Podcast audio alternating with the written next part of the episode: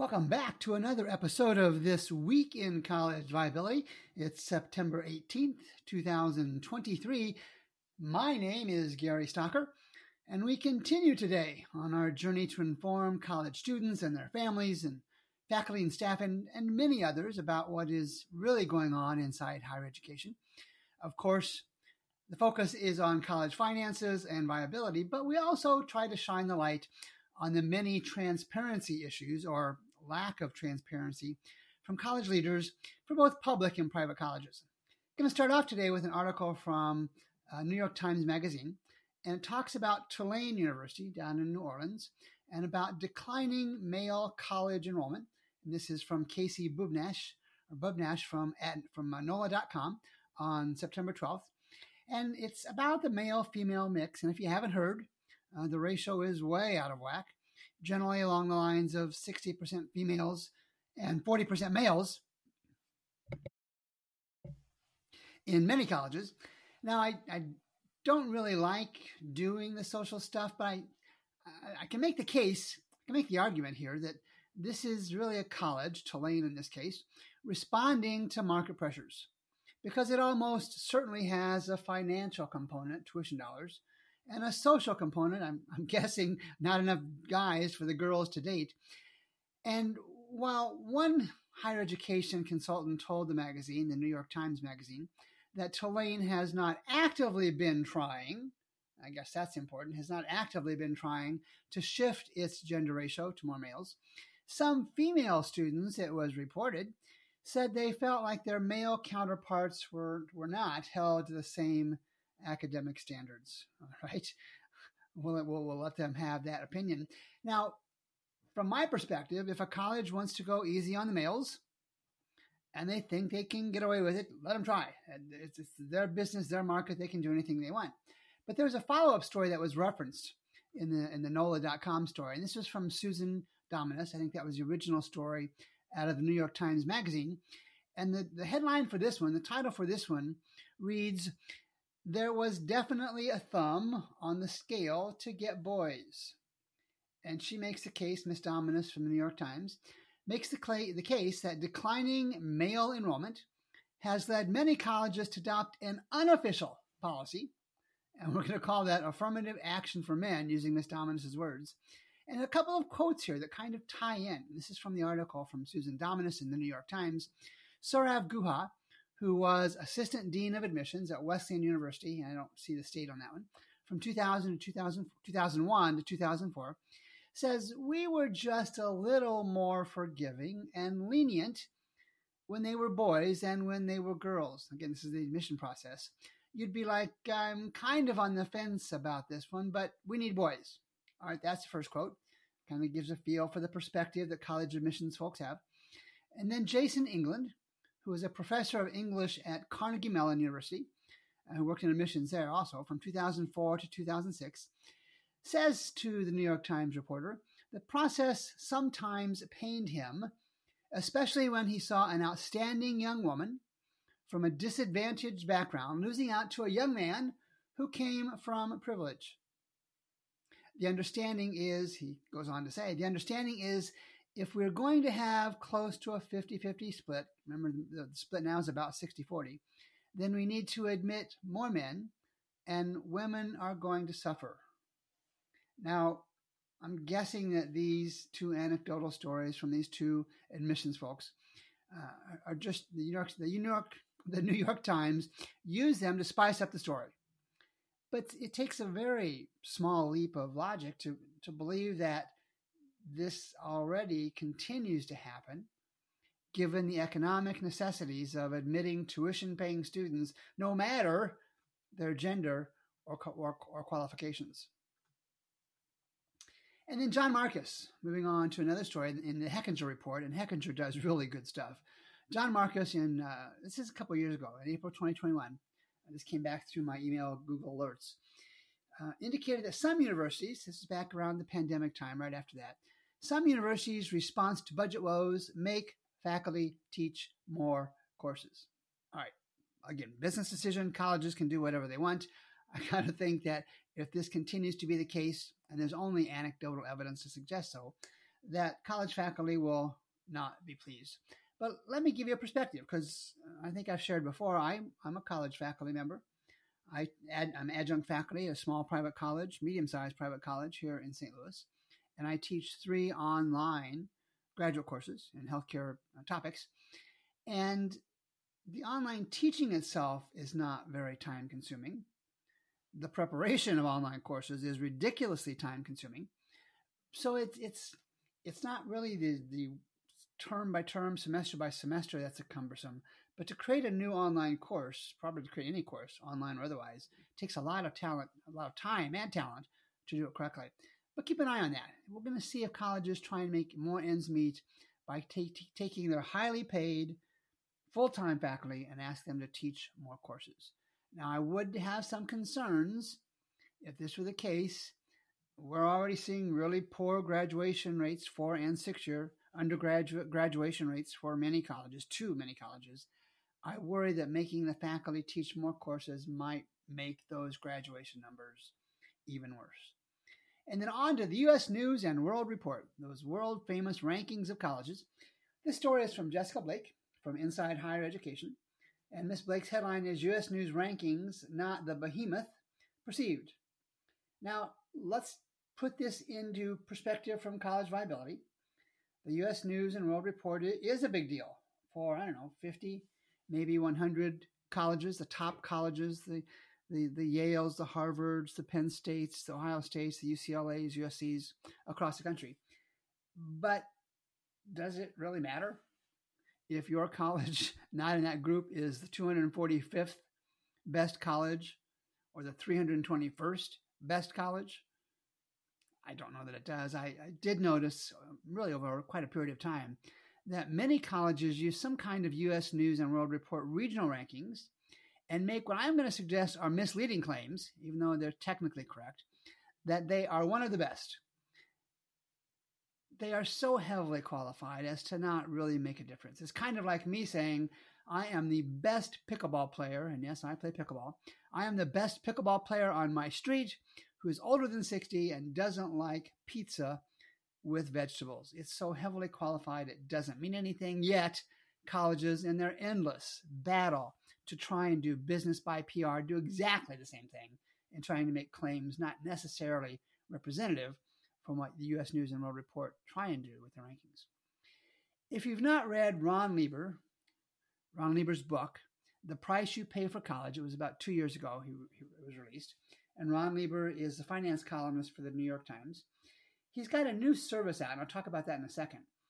But like I have done many times, and I'm guessing I'll do many times in the future, Ron does a really good job about helping us share with the market, share with families, share with students, share with stakeholders really what the pricing model is in almost all private public colleges.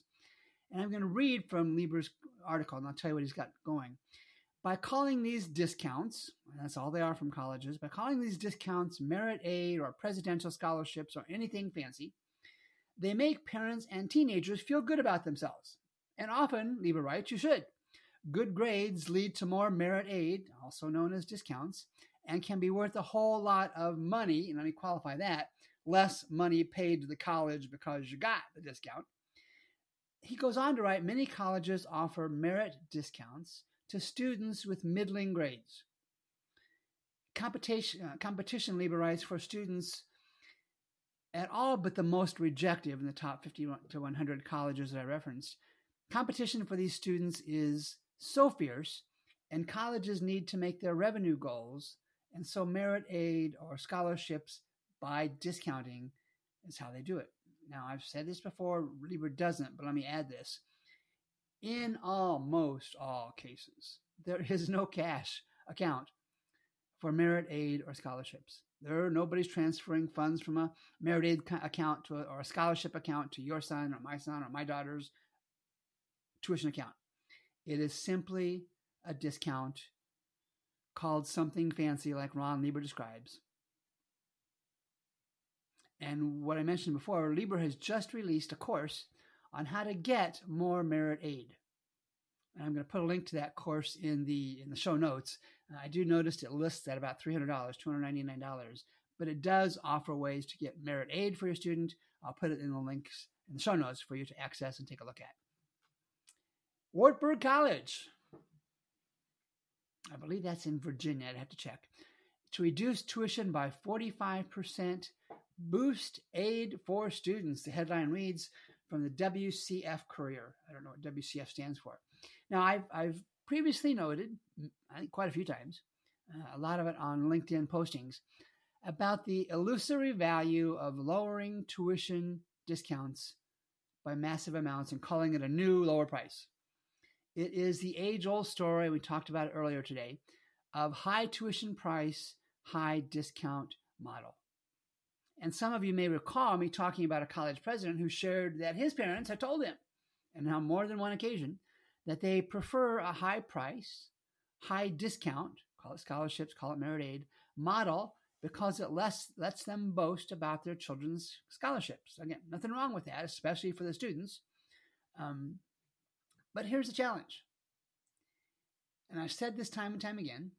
And at Wartburg, the, student, the new tuition model will apply to returning students.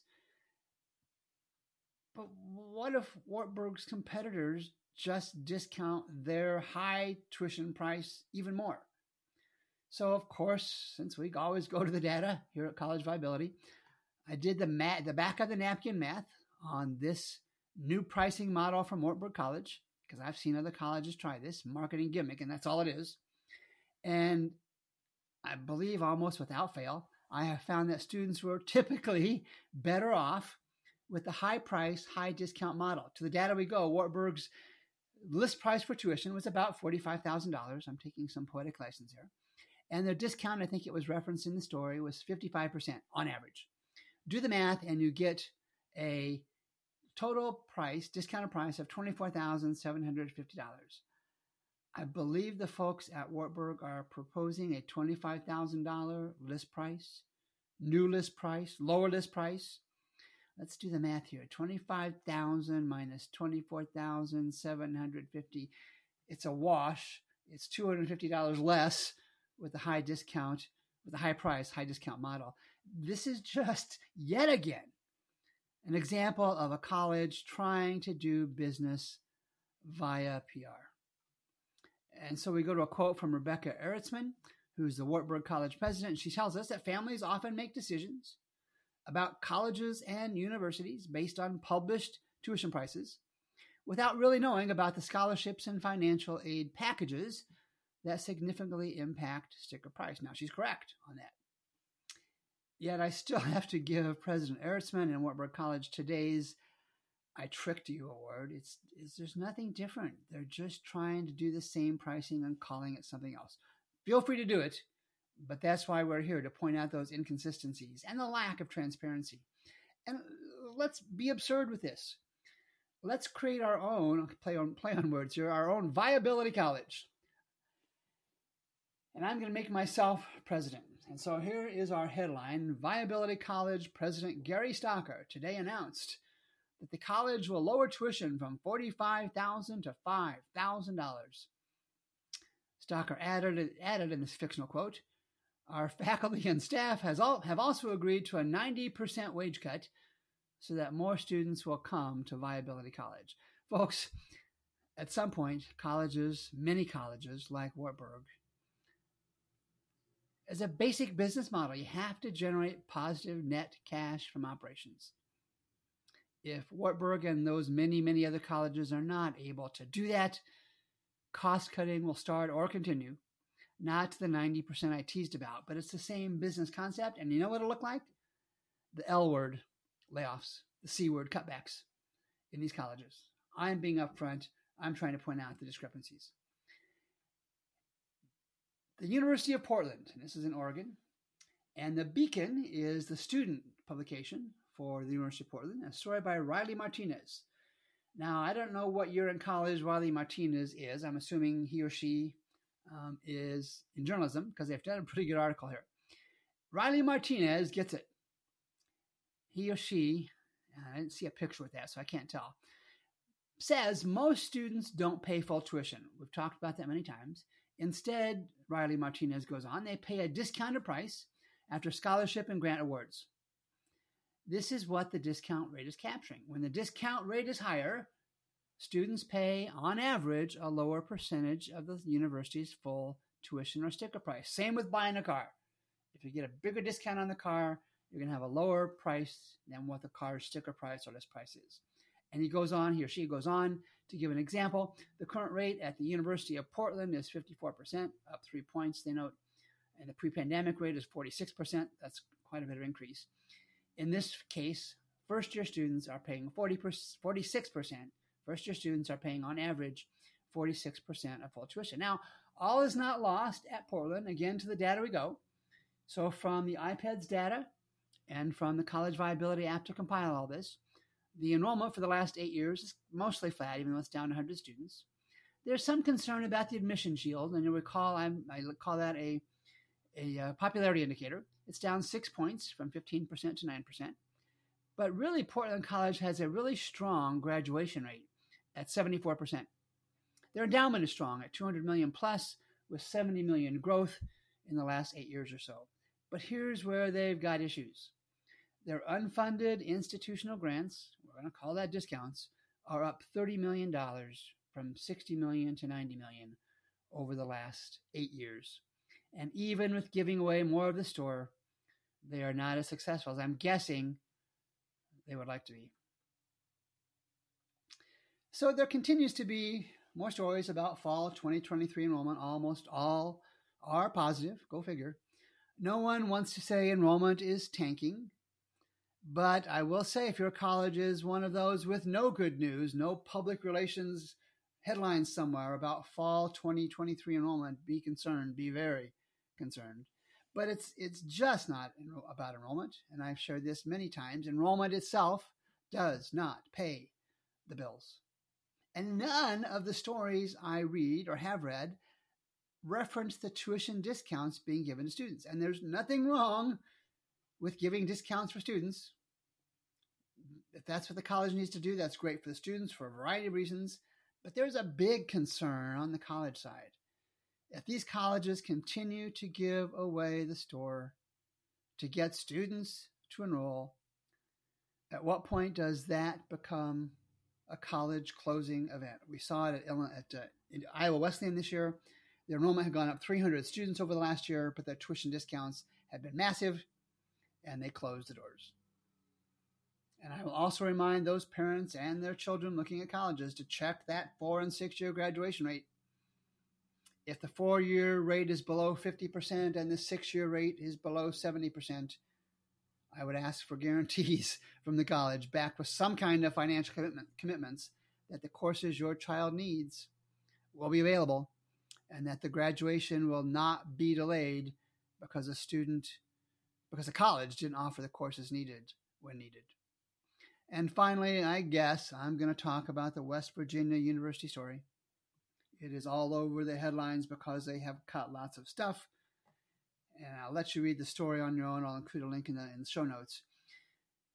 So, West Virginia University last week, the week of September 11th, approved some controversial cuts, and they eliminated 28 programs, cut faculty members from 13 programs, and all of which was an attempt to close a $45 million budget gap. It drew protests, as you might imagine, including those at the board's meeting. I think it was last Friday when students in a for short term interrupted the board meeting. And about not quite 6% of the faculty positions are being eliminated, and not quite, just a little over 1% of student majors are being discontinued. This, ladies and gentlemen, boys and girls, is an overly sensationalized duh story. The leadership at West Virginia University made a bet on the future. They lost the bet Countless other colleges are adding programs and buildings, and trust me, most, not all, most are going to fail too. The student protests are always going to be fun. We live in a society where you never want to lose a chance to score public relations points. And that's the only points that students scored at West Virginia University. Time is up for this podcast. Again, my name is Gary Stocker with college viability, and this week in college viability.